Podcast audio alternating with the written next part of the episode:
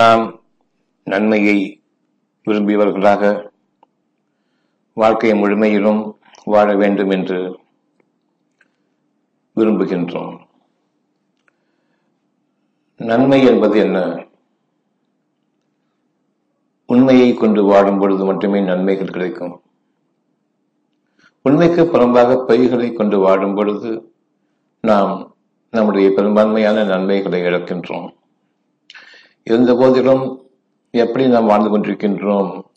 ஒவ்வொருவரும் பொய்யை கொண்டு வாழ்ந்து கொண்டிருக்கின்றோம். நம்முடைய அறிவை கொண்டுதான் வாழ வேண்டும் என்று நம்பிக்கை கொண்டிருக்கின்றோம். அந்த அறிவின் பால் நம்மை அதிகமாக வழிநடத்தி கொண்டு இருக்கின்றோம். அறிவு முக்கியம்.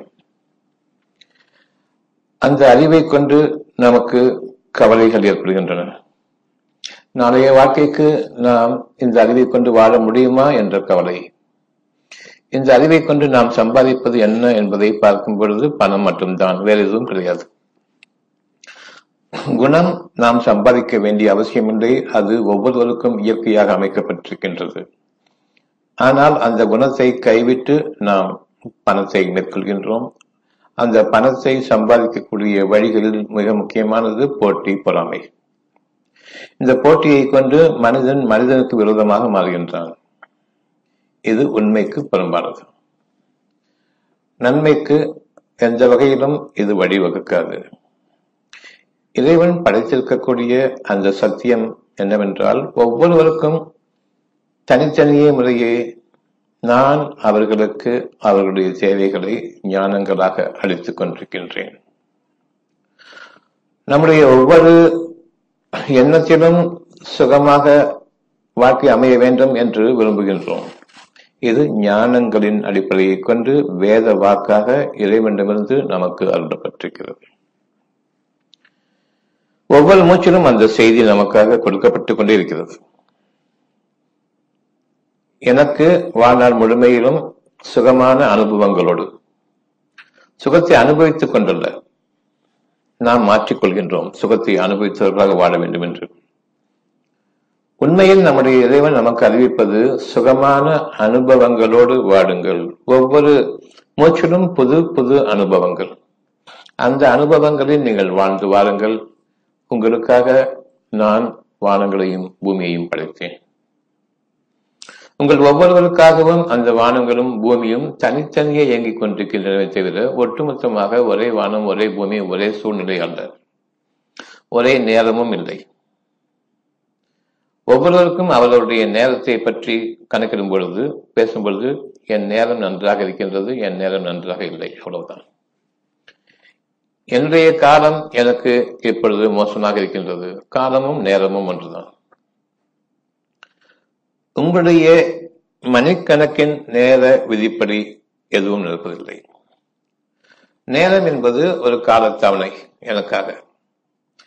நான் என்னை பற்றி நல்லெண்ணம் கொண்டவனாக, அதே நேரம் மற்றவர்கள் மீதும் அதே நன்மை அவர்களுக்கு உரிமையானது என்பதையும் அடையாளம் கண்டு, என்னுடைய நன்மைக்காக நான் வேலை செய்யும் பொழுது பிறருடைய நன்மைகளை நான் பறிப்பவனாகவோ, அதற்கு போட்டியாகவோ, அவர்களுடைய நன்மைகளின் மீது பொறாமை கொள்பவனாகவோ, என்னுடைய நன்மையை விட்டுவிட்டு அவர்கள் வாழக்கூடிய வாழ்க்கையை பேராசை, அதாவது கண் தீட்டோடு அந்த வாழ்க்கை எனக்கு இல்லை என்ற இயக்கத்தோடு வாழ்வதும், இவை அனைத்துமே நம்முடைய வாழ்க்கைக்கு ஆதாயமாக எதுவும் அமைக்கவில்லை.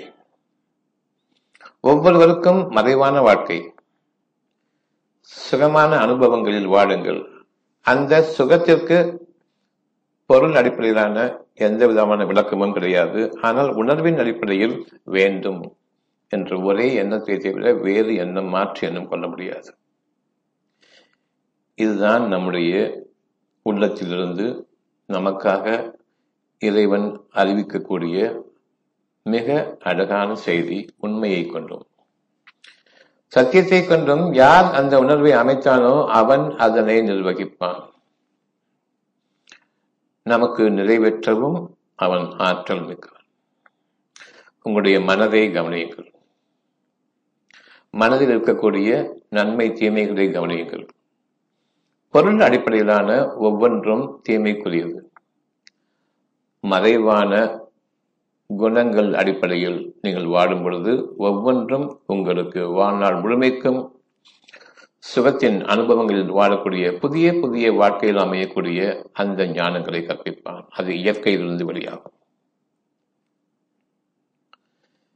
இப்பொழுது உங்களிடம் பேசிக் கொண்டிருக்கும் பொழுது உங்களுடைய உள்ளத்திற்கு நீங்கள் மதிப்பளியுங்கள். அந்த உள்ளத்திலிருந்து வரக்கூடிய வாக்குகள் உங்களுடைய மனதில் இயங்கிக் கொண்டிருக்கின்றன. அது உங்களை வழிநிறுத்தி கொண்டிருக்கின்றது. சுகத்தில் வாழ வேண்டும் என்று விரும்பும் பொழுது உங்களுடைய குணங்களை பாதுகாத்துக் கொள்ளுங்கள். அந்த குணத்தில் சுகம் இருக்கின்றது. பெரும்பாலும் நாம் குணத்தை தவற விட்டுவிட்டு சுகத்தை அனுபவிக்க ஆசைப்படுகின்றோம். பெரும்பாலான நம்முடைய ஆசைகளில் குணக்கேடுகளை கொண்டுதான் விரும்புகின்றோம். மற்றவர்கள் மீது பொறாமை கொண்டும் போட்டி கொண்டும் வாழ்ந்து கொண்டிருக்கின்றோம். தன்னுடைய வாழ்க்கையை தவிர்த்து பிறருடைய வாழ்க்கையின் மீது கண் தீட்டு கொண்டவர்களாக வாழ்ந்து கொண்டிருக்கின்றோம். இது நன்மைக்கான அடையாளமோ அதற்கான ஆதாயமோ கிடையாது. இன்னைக்கு இப்போ என்னுடைய வாழ்க்கை சிறப்பாக அமைய வேண்டும். அந்த சிறப்பு குணத்தின் அடிப்படையில் இருக்கின்றது. நீங்கள் நம்பிக்கை கொள்ளுங்கள். நம்பிக்கை வாழ்க்கையின் ஆதாயம் என்று கூறுவோம். நம்பிக்கை இல்லாமல் மறு நிமிடம் என்ன நடக்கும் என்பதை நான் நம்பிக்கை கொண்டு அதில் உறுதியும் கொண்டு விட்டேன், நல்லபடியாக நடக்கும். அடுத்து நான் என்ன செய்ய வேண்டும், அடுத்து எனக்கான சுகமான அனுபவம் என்ன என்பதை நான் தீர்மானிப்போம் இல்லை. அது என்ன என்று தெரியாது. ஆனால் வேண்டும் என்று கூறக்கூடிய அளவுக்கு உணர்வை இறைவன் அமைத்திருக்கின்றான். இதில் நாம் என்ன பார்க்க வேண்டும் என்றால், எப்பொழுது உணர்வின் அடிப்படையில் நாம் அறிகின்றோமோ அதில் வாழ்ந்து கொண்டிருக்கின்றோம். எந்த ஒரு தேவையை கொண்டு நீங்கள் உங்களுடைய மனதிற்கு இறைவனுடைய அனுமதியை கொண்டு உள்ளம் அறிவித்துக் கொண்டிருக்கின்றதோ அந்த உணர்வில் வாழ்ந்து விட்டீர்கள். அந்த வாழ்க்கையைத்தான் விரும்புகின்றீர்கள். வேண்டும் என்று பார்க்காத ஒன்றை விரும்ப முடியாது. அது உண்மையும் அல்ல. அகப்பார்வை என்ற ஒன்று இருக்கிறது. அந்த பார்வையில் நாம் வாழ்கின்றோம். நாளைய வாழ்க்கை அழகாக அமைய வேண்டும். பிறகு புறப்பார்வையை கொண்டு என்னுடைய அறிவு கூறுகின்றது. அது நடக்காது. அது எப்படி நடக்கும்? இன்னும் அறிவிக்கும் எப்பொழுதுமே சுகம் என்பது கிடையாது, மாறி மாறி வரும் என்று. அங்கும் பொய்யை நம்புகின்றோம். என் அறிவு கற்பிக்கக்கூடிய பொய்யை நம்புகின்றோம். வாழ்க்கை என்றால் இன்பத் துன்பங்கள் கலந்துதான் இருக்கும். தத்துவங்கள் அவ்வளவும் அது பொய்யுக்கு அடையாளம்.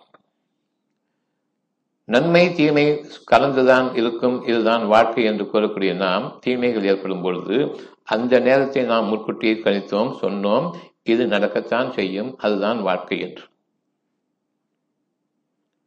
அப்படித்தானே? இப்ப எனக்கு ஒரு கஷ்டம் வந்ததுன்னு சொன்னா அதுக்கான காரணம் நான் முற்கூட்டியே தீர்மானித்ததுதான் வரும். நன்மைகளும் தீமைகளும் சோதனைகளும் சுகங்களும் வேதனைகளும் நஷ்டங்களும் லாபங்களும் எல்லாம் கலந்து மாறி மாறி வரும் என்பதை நான் நம்பிக்கை கொண்டேன். இந்த நம்பிக்கை பொய்யானது என்பதை நிரூபிக்கும் விதமாக உங்களுக்கு கஷ்டங்கள், உங்களுடைய நேரம் ஆரம்பிக்கிறது. அந்த நேரத்தில் நீங்கள் அனுபவிக்க வேண்டுமா உங்களுடைய தத்துவ விதிப்படி, அல்லது அந்த நேரத்தில் இது வேண்டாம் என்று கூறுகிறீர்கள்? ஒரு கஷ்டம் வந்துவிட்டால் அடுத்த நிமிடமே அந்த நொடியே இது வேண்டாம் என்று கூறக்கூடிய நீங்கள் அதற்கு முன்பு இந்த விஷயத்தை தான் நீங்கள் நம்பிக்கை கொண்டிருந்தீர்கள் வரும் என்று தத்துவங்களின் அடிப்படையில். தத்துவங்கள் அவ்வளவும் தத்துப்பித்தானவை, அவ்வளவும் பரிகாசத்திற்குரியவை. தத்துவங்கள் அவ்வளவும் பொய்யானவை. சத்தியத்தை பேசுங்கள். தத்துவம் இரண்டையும் கலந்து பேசக்கூடியது. நிச்சயமாக துன்பத்தையும் இன்பத்தையும் கலந்து நான் வாழ விரும்ப மாட்டேன். ஒரு காலம் துன்பத்தோடு இன்பம் கூடாது. இன்பங்கள் நிலைத்திருக்க வேண்டும். இன்பங்கள் இன்னும் அதிகரிக்க வேண்டும். நான் அறியாத, இதுவரையில் நான் அனுபவிக்காத சுகங்களோடு வாழ வேண்டும். அதுதான் இயற்கையில் நாம் அனுபவித்துக் கொண்டிருக்கக்கூடிய வாழ்க்கை. ஒவ்வொரு நாளும் பொழுதும் சூழ்நிலைகள் மாறும் பொழுது, தட்பவெப்ப சூழ்நிலை மாறும் பொழுது நான் கணிக்கின்றேன், அழகாக இருக்கின்றது, அழகாக இருக்கின்றது, அழகாக இருக்கின்றது. குளிர்ச்சியான நிலைகள் மாறும்போது அழகாக இருக்கின்றது. அன்னைக்கு மாறி இன்னைக்கு இருக்குதுன்னு சொல்ல மாட்டோம். இதே மாதிரி என்னைக்கு இருக்குமான்னு கூட கொஞ்சம் மனசு வலிமைத்தீவிர நாம் அனுபவிக்கக்கூடிய ஒவ்வொரு இயற்கையின் சூழ்நிலையிலும் அன்னைக்கு அனுபவிச்சனே அதே மாதிரி ஒரு காலம் கிடையாது. ஒவ்வொரு நிமிடமும் ஒவ்வொரு மூச்சிலும் ஒவ்வொரு கண் இமைக்கும் பொழுதிலும் ஒன்று போல் ஒன்று கிடையாது, ஒன்றை போன்று ஒன்று நிகழவும் செய்யாது. அது உணர்வின் அடிப்படையில் அடைய வேண்டிய நாம் சத்தியம். நாம் சுகமான அனுபவங்களில் ஒவ்வொரு நாளும் புதிய புதிய சுகத்தில் அது அனுபவம்.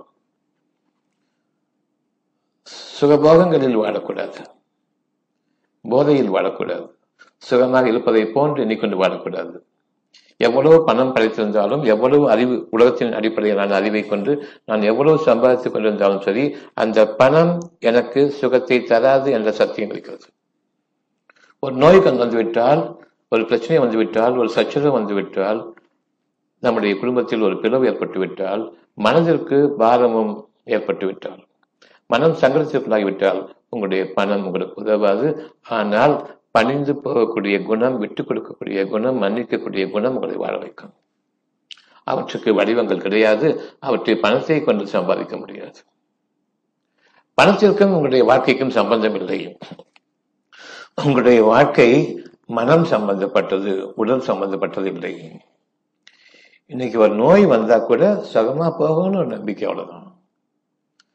அந்த நம்பிக்கை உண்மையை கொண்டு இருக்கிறது. அந்த நம்பிக்கையை தகர்க்கக்கூடிய உங்களுடைய அறிவும் வேலை செய்யும். இது எப்படிப்பட்ட வியாதி? ஒரு வலி வருகிறது, அந்த வலி போக வேண்டும், அவ்வளவுதான். எடுப்பிலேயே உங்களுடைய அறிவு வேலை செய்வதற்கு முன்பாகவே உங்களுடைய இறைவன் உங்களுடைய உள்ளத்திலிருந்து மனதிற்கு அறிவிக்கின்றான், இந்த வழி போக வேண்டும், இந்த வேதனை நீங்க வேண்டும். அதன் பிறகு இந்த அறிவு வேலை செய்யும். நான் கேள்விப்பட்டிருக்கின்றேன், இது இந்த விதமான வழியாக இருக்கலாம், இது இவ்வகையிலான வழியாக இருக்கலாம். நாம் டெஸ்ட் செய்து பார்த்துக்கொள்வோம். உங்களுக்கு தெரிஞ்ச அறிவைத்தான் அவங்க டெஸ்ட் பண்றாங்க. அது மட்டும் இருக்குதான்னு பார்க்கறாங்க. கண்டிப்பா இங்க என்ன பாக்குறீங்க நினைக்கிறீங்களோ அதுதான் அங்க இருக்க போகுது. ஒரு பேயை பார்த்து பயந்தா பேய் எப்படி இருக்குமோ இருட்டில் இருக்கும் பொழுது, அதே போன்றே இங்க மாயையை நம்பிக்கொண்டு பார்க்கும் பொழுது எந்த உபகரணங்களை பார்த்தாலும் சரி இது அங்கே தோன்றும்.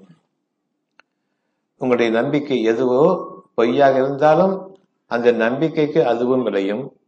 உண்மையாக இருக்கும் பொழுது அந்த நம்பிக்கைக்கு அதுவும் உருவாகும். மனம் உங்களை வாட வைக்கிறது என்பதற்கான அடையாளங்கள். பேயை நம்ப மாட்டீங்க, ஆனா இருட்டறையில பேயை பற்றி பயத்தை கொண்டு உங்களுக்கு கற்பிச்சு உள்ள விட்டா அப்ப பேய் இருக்கிறது பார்ப்பீங்க, பயம் வரும். மனதில் நன்மையோ தீமையோ எது இருக்கிறதோ அதனை உங்களுடைய வாழ்க்கையில் அனுபவிப்பீர்கள் என்பது வேத வாக்கு. இறைவனுடைய வாக்குகளை ஏற்றுக்கொண்டு வாழ்ந்தால் அதிலுடைய வாழ்க்கை உங்களுக்கு மலர்ச்சியும் மனமும் மிக்க வாழ்க்கை, உயர்ந்த தகுதிகளில் உங்களை வாழ வைக்க வாழ்க்கை. இப்பொழுதும் மனதை கவனியுங்கள். உங்களுடைய அறிவு அங்கு குப்பை தொட்டியாக நிரம்பி கிடக்கின்றது. இதை உன்னுடைய மனமிக்க ஒரு சொல்லை ஏற்பதற்கு நமக்கு திராணி இல்லாமல், அதை கவனிப்பதற்கு கூட நமக்கு நம்பிக்கை இல்லாமல் இருக்கின்றோம். என் அறிவு கூறுவதுதான் என்பது உண்மையானால் உங்களுடைய வாழ்க்கையில் நீங்கள் நன்மையை அடைவதற்கு எந்த முயற்சியும் எடுக்க முடியாது. உங்களுடைய அறிவு கூறுகின்றது, இது தீர்க்க முடியாது. எந்த ஒரு நோயும் எடுத்துக்கொள்ளுங்கள். எப்ப அந்த நோய்க்கு ஒரு டயக்னோசிஸ் கண்டுபிடித்து விட்டு அந்த நோய்க்கு ஒரு பெயரிட்டார்களோ அதை குணமாக்க முடியாது என்று பொருள். உங்களுக்கு பிளட் பிரஷர் இருக்குது, குணமாக்க முடியாது, கண்டுபிடிச்சாச்சு நோயை. கிட்னி ப்ராப்ளம் இருக்குது, சுகமாக்க முடியாது. டயபெட்டிஸ் இருக்குது, சுகமாக்க முடியாது. எதனை அவர்கள் கண்டுபிடித்து பெயர் வைக்கின்றார்களோ அது உங்களுக்கு மட்டுமல்ல, உங்களுடைய பரம்பரைகளுக்கும் வரும். அவற்றையும் நீங்கள் தாங்கித்தான் ஆக வேண்டும். அதை குணமாக்க முடியாது. உங்களுடைய மருத்துவ அறிவிலிருந்து ஒரு நல்ல வார்த்தை இருக்கிறார், ஒரு நல்ல வார்த்தை சுகம் ஆக்க முடியும்னு ஒரு நல்ல வார்த்தை இருக்குமா? கிடையாது. அதனை நம்பி நாம் செல்கின்றோம். அங்கேயே மரணம் அடைவதுதான் சரி என்று நாம் எண்ணிக்கொண்டிருக்கின்றோம். அவர்களோ தங்கள் பேர் கெட்டுவிடக்கூடாது, நீங்க வீட்டிலேயே இருந்து சாகுங்க, பழகிக்கிறவங்க. ஆம்புலன்ஸ் எங்க கொடுங்க, ஆம்புலன்ஸ் இங்க வர முடியாது, வரக்கூடாது, எங்களுக்கு தொற்றிக்கொள்ளும். டாக்டர் பயப்படுறாங்க, உங்க காரணமாக அவங்க செத்து போயிடுவாங்க, நீங்களும் அவங்க காரணமாக நான் வாழ்வேன்னு நினைச்சீங்க. ஆனா உள்ளத்துல உங்களுடைய இறைவன் அறிவித்துக் கொண்டிருக்கின்றான், உங்களுடைய மனதிற்கு எந்த நோயும் நொடியும் இல்லாமல் வாடுங்கள், வாழ வேண்டும் என்ற நம்பிக்கையை இப்பொழுது என் வாக்கின் மீது அமைத்துக் கொள்ளுங்கள். இறைவனுடைய பேச்சுக்களை அதிகமாக கேட்க வேண்டும். அது வேத வாக்கு, உணர்வுதான் அவனுடைய பேச்சு, காதுகளில் கேட்கக்கூடிய பொய்யானவை அல்ல, தத்துவங்கள் அல்ல, சத்தியம். தத்துவங்களை பேசுவதை போன்று ஒரு கேடு கூடாது, சத்தியத்தை பேசுங்கள். நீங்கள் வாழ்வதற்காக படைக்கப்பட்டீர்கள், மரணம் அடையும் வரையில். நாம் மரணம் அடையும் வரையில் நிச்சயமாக மரணம் உங்களை தீண்டும். அந்த மரணம் அடையும் வரையில் சுகமாக வாழ வேண்டும், வாழ்க்கையை வாழ வேண்டும், இதை உண்டு அனுமதியை கொண்டு. எந்த அமைப்பில் உங்களை படைத்தானோ அந்த அமைப்பில் வாடுங்கள். மனதை கொண்டு உங்களுக்காக இறைவன் படைத்தான், மனம்தான் உங்களுடைய வாழ்க்கை. இல்ல என் புத்தி மூலதான் வாழ்க்கைன்னு சொல்ல போறீங்களா? உங்க புத்தியை அறிவிக்கிறது அவ்வளவு கேடுகளையும். அந்த புத்தியை நம்பும் பொழுது கவலை ஏற்படுகின்றது. அந்த கவலையை நீக்கிக் கொள்வதற்கு வழி இல்லை. ஆனாலும் இந்த கவலை வேண்டாம் என்று அறிவிக்கக்கூடியதை நாம் கவனிப்பதில்லை. எப்பொழுது அந்த கவனம் வருகின்றதோ அப்பொழுதே அந்த வேதனை நீக்கப்பட்டுவிட்டது. மறைவாக நீங்கள் உங்களுடைய உள்ளத்தோடு மனதை இணைத்து வாழ வேண்டும். மறைவான வாழ்க்கை உங்களுக்கு அனுமதிக்கப்பட்ட வாழ்க்கை. வெளிப்படையான வாழ்க்கை உங்களுக்கு ஒரு பெரும் சோதனை களத்திற்கு உள்ளாகக்கூடிய ஒரு வாழ்க்கை. அந்த சோதனையை சிக்கிக்கொண்டு மீள்வதற்கு வழி இல்லாமல், அந்த சோதனையை நீக்கிக் கொள்வதற்கு மீண்டும் மீண்டும் உங்களுடைய அறிவையும் மனிதர்களுடைய வழிமுறைகளையும் பின்பற்றும் பொழுது உங்களுடைய வழிமுறையை நீங்கள் தவற விட்டுவிட்டீர்கள். இனி தவறான வழிமுறையை மேற்கொண்டதன் காரணமாக உங்களுக்கு, நீங்கள் எதனை நம்புகின்றீர்களோ, தன் நம்பிக்கை, மனிதர்களின் நம்பிக்கை, உங்களுடைய அறிவை நம்புவதும், உங்களுடைய படிப்பை நம்புவதும், உங்களுடைய முயற்சியை நம்புவதும் உங்களுடைய வழிமுறைகளாக எடுத்துக்கொள்ளும் பொழுது இன்னும் இன்னும் நீங்கள் மோசமான சூழ்நிலைகளுக்குள் மூழ்க ஆரம்பிக்கின்றீர்கள். மனம் அலைக்கழிப்பிற்கு உள்ளாத வாழ்க்கையை நீங்கள் வாழ வேண்டும். மனம் அலைப்பாயக்கூடாது. எதனை நீங்கள் விரும்புகின்றீர்களோ அதனை நம்பிக்கை கொண்டு பழகுங்கள். உங்களுடைய நம்பிக்கை சத்தியத்தின் மீது அது தானாகவே அமையும். நன்மைகள் வேண்டும் என்று அதிகமாக விரும்புங்கள். நன்மையா என்பது உங்களுடைய சுகமான உணர்வு. அந்த உணர்வு என்னுடைய ஆரம்ப காலங்களிலிருந்து, நான் படைக்கப்பட்ட நாளிலிருந்து, நினைவு தெரிந்த காலத்திலிருந்து நினைவு தவறும் காலம் வரையில் எனக்கு சுகம் உண்டு என்ற அந்த வாக்கின் மீது உறுதியாக நம்பிக்கை கொண்டவனாக வாழ வேண்டும். எனக்கு கேடுகள் கிடையாது என்று இறைவன் அறிவிக்கக்கூடிய அந்த வாக்குகளை நம்பி வாழுங்கள். கேடுகளில் நான் நுழைந்த பின்னர் இது நீங்க வேண்டும் சொல்லக்கூடிய என்று சொல்லக்கூடிய இறைவாக்கு உணர்வு நிகழ்வதற்கு முன்பாக கேடுகள் வரும் என்று கூறுவானா? எந்த நேரத்தில் உங்களுடைய இறைவனுடைய வாக்கு அங்கே இல்லை, தனியாக இறைவனிடம் சென்று நீங்கள் பிரார்த்திக்கின்றீர்கள், எனக்கு எதை நீக்கிக் கொள்ள, அதை நீக்கிக் கொள்ள என்று. பிரார்த்தனை என்பது உணர்வது, வாயை கொண்டு கேட்பதல்ல. நீங்கள் எதனை பிரார்த்திக்க இருக்கின்றீர்களோ, எனக்கு இதை கொடு இறைவனை என்று பிரார்த்திக்க இருக்கின்றீர்களோ, அதை முதன் முதலாக அறிவித்தவன் உங்களுடைய இறைவன் தான். அந்த உணர்வை கற்பித்தவன் இறைவன் தான். அந்த உணர்வில் உங்களுக்காக எந்த நேரமும் அந்த உயிர் மூச்சையை கொடுத்து கொண்டிருப்பவன் இறைவன் தான். நீங்கள் விரும்பியோ விரும்பாமலோ பல நேரங்களில் அதை ஏற்றுக்கொண்டு அமைதியாக இருக்கின்றீர்கள். அங்குதான் உங்களுடைய பிரார்த்தனை நிறைவேற ஆரம்பிக்கிறது.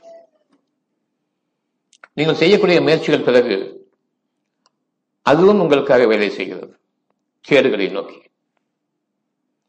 நீங்கள் எதனை நம்புகின்றீர்களோ அந்த நம்பிக்கையில் இறை உணர்வை முதலாவதாக நாம் நம்புகின்றோம், சுகமாக வேண்டும் என்று ஏற்றுக்கொள்கின்றோம். அதற்காக உங்களுடைய வாழ்க்கை தொடர்கின்றது. பிறகு நீங்கள் செய்யக்கூடிய அவ்வளவு கேடுகளும், உங்களுடைய அறிவை கொண்டு நீங்கள் அடையக்கூடிய அவ்வளவு கேடுகளும், நான் என்னை சுகமாக்கிக் கொள்வேன் என்று நீங்கள் முயற்சியுடைய ஒவ்வொன்றும் உங்களுக்கு துன்பத்தை கொடுத்துக் கொண்டிருக்கின்றது. இப்பொழுது இறைவனிடம் வந்திருக்கக்கூடிய நன்மையும் நீங்கள் சம்பாதித்துக் கொண்டிருக்கக்கூடிய தீமைகளும் இந்த இரண்டும் ஒன்றோடொன்று கலக்காது. நன்மையும் தீமையும் சமமாகாது, நன்மையும் தீமையும் கலக்கவும் செய்யாது. தனித்தனிய முறையே நீங்கள் உங்களுடைய வாழ்க்கையில் நன்மை தீமையை அனுபவிப்பீர்கள். ஒரு கை வலிக்குதுன்னு சொன்னால் இன்னொரு கை வலிக்க போதில்லை. இந்த கை தான் வலிக்கும், இந்த கை தனியாக வலிக்கும் என்று சேர்ந்து வலிக்காது. உடம்பு பூரா வலிக்குதுன்னு சொன்னால் சில இடங்களில் வலிகள் கிடையாது, அங்கு அது தீண்டாது. இவை அனைத்துமே நீங்கள் விரும்பக்கூடிய விருப்பங்களின் அடிப்படையில் எந்த அளவுக்கு நாம் நன்மையை ஏற்றுக்கொண்டிருக்கின்றோம், அதாவது இறை உணர்வை ஏற்றுக்கொண்டு நம்பிக்கை கொள்கின்றோம், இது நன்மையானது. மனித அறிவை ஏற்றுக்கொண்டு அதை நம்பிக்கை கொள்கின்றோம், அது கேடானது. இந்த இரண்டும் சமமாகாது, ஒன்றொன்று இணையாது. இவற்றில் எதனை நான் நம்புகின்றேன்? உணர்வை நம்புகின்றேனா, என் அறிவு எனக்கு கற்பிக்கூடிய உணர்ச்சியை நம்புகின்றேனா? கவலை என்பது உணர்ச்சி, அமைதி என்பது இறைவனுடைய உணர்வு அறிவிப்பு, அவசரம் என்பது உங்களுடைய முயற்சியின் அடிப்படையில், உணர்ச்சியின் அடிப்படையில், பொறுமை என்பது இறைவனிடம் வந்துள்ள ஒரு சொல்லின் அடிப்படையில் நம்பிக்கை, அந்த பொறுமையை அளிக்கிறது. இவ்விதமாகவே கோபமும், இவ்விதமாகவே ஆத்திரமும், இவ்விதமாகவே உங்களுடைய பய உணர்ச்சிகளும் உங்களுடைய மனதின் தாழ்வு மனப்பான்மை, எனக்கு எல்லாம் முடிந்துவிட்டது என்ற அந்த மனப்பான்மை, சோர்வு, தளர்ச்சி அனைத்துமே உங்களுடைய அறிவை நம்பியதன் காரணமாக, அந்த உணர்ச்சிகளின் காரணமாக ஏற்பட்ட கேடு. உணர்ச்சிகளுக்கும் உணர்வுக்கும் இடையே வேதத்தை பின்பற்றுங்கள். உணர்வை பின்பற்றுவது வேதம்,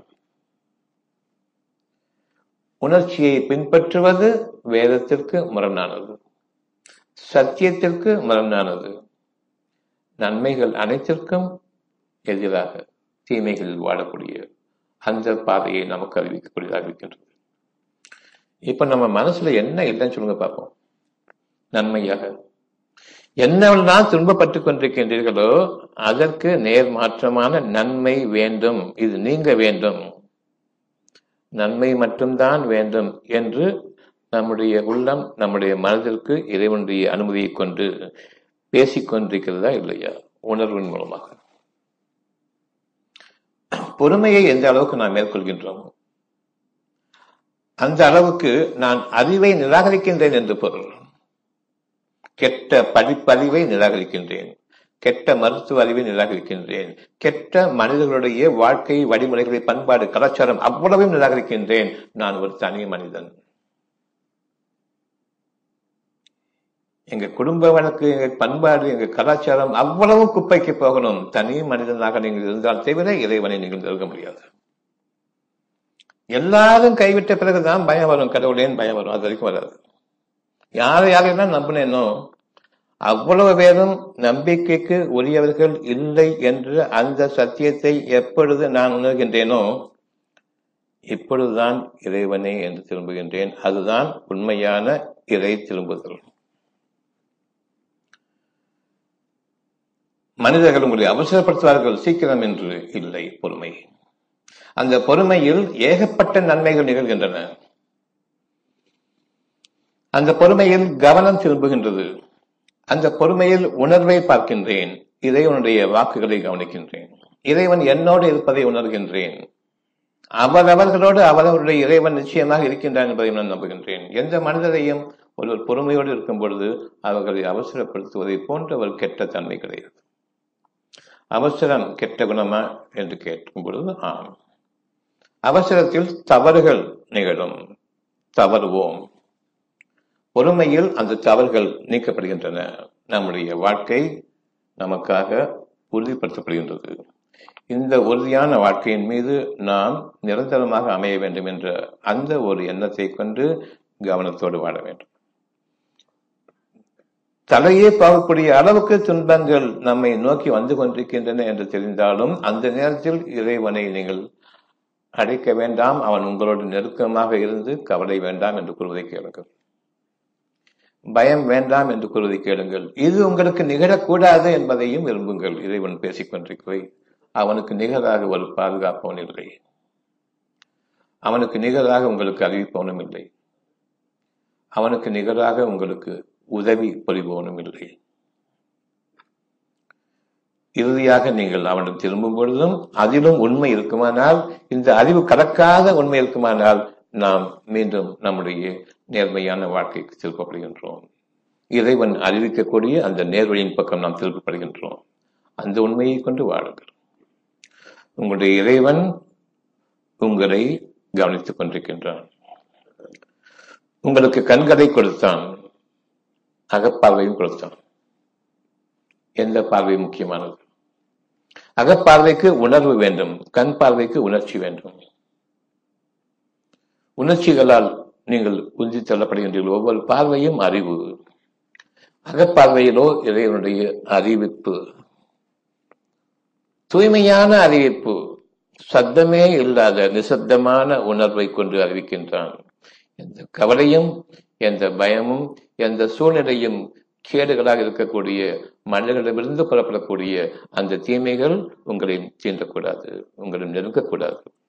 நீங்கள் என்னோடு இணைந்திருப்பீர்களானா உணர்வோடு. இது வேதம். இந்த வேதம் உங்களுக்கு முன்பாகவே நிகழ்ந்து கொண்டிருக்கின்றது. ஒவ்வொருவருடைய இதயத்திலும் பல பல கஷ்டங்கள் இருக்கின்றன. இதயத்தில் தலை வலிக்குதுன்னா இங்கேதான் வலிக்குது, பிள்ளைகளுக்கு உடம்பு சரியில்லைன்னு சொன்னா இங்கேதான் வலிக்குது, என்னுடைய நாளைய வாழ்க்கையை பற்றி இங்கேதான் இன்னைக்கு வலிக்குது, நாளைய வாழ்க்கை ஒன்றும் வரல. அவ்வளவும் உங்களுடைய இதயத்தில் சங்கமிக்கின்றன. ஒவ்வொரு செயலும், ஒவ்வொரு சூழ்நிலையும், ஒவ்வொரு தேவையும், ஒவ்வொரு கஷ்டமும், ஒவ்வொரு இடர்பாடும், நீங்கள் துன்பங்களாக எதிர்பார்ப்பது அந்த நாளை இப்பொழுது நீங்கள் அனுபவிக்கின்றீர்கள். இங்குதான் உங்களுடைய இதயம்தான் உங்களுடைய வாழ்க்கையினுடைய அடையாளம். கண்ணு, காது, மூக்கு, வாய், தோல், இந்த குப்பைகள் எல்லாம் கிடையாது. 5 பூதங்கள், 5 பேய்கள், பஞ்சபூதம் பஞ்சபூதம் பெருசா பேசிட்டு இருக்கமே. இந்த பூதங்கள் பேய்களை விட்டு விலகுங்கள். உங்களுடைய உள்ளத்தின் பக்கம் திரும்புங்கள். அங்கு சத்திய வாக்குகள் உங்களுக்காக காத்திருக்கின்றன, உங்களிடம் பேசிக்கொண்டிருக்கின்றன. ஒவ்வொரு மூச்சிலும் இறைவனுடைய வாக்கு என்னுடைய உள்ளத்தால் கிரகிக்கப்பட்டு என்னுடைய மனதுக்கு அறிவிக்கப்படுகின்றது. இது உங்களுடைய இறைவனிடமிருந்துள்ள சன்மானம், வெகுமதி, நல்வாக்கு, ஆசீர்வாதம், இறைவாக்கு. இங்குதான் நீங்கள் வாழ்கின்றீர்கள். இந்த உடலில் இல்லை, இந்த பூத உடலில் இல்லை. உடம்ப பார்த்துக்க. யார் ஒருத்தராவது மனசுப்படி வாடுங்க, மனசை கவனிச்சுக்குங்க, மனசுக்குள்ள தீமைகள் தீண்டாம பாதுகாத்துக் கொள்ளுங்கள். நன்மைகள் நிரம்பி இருக்கின்றன இறைவனிடமிருந்து நற்செய்தியாக.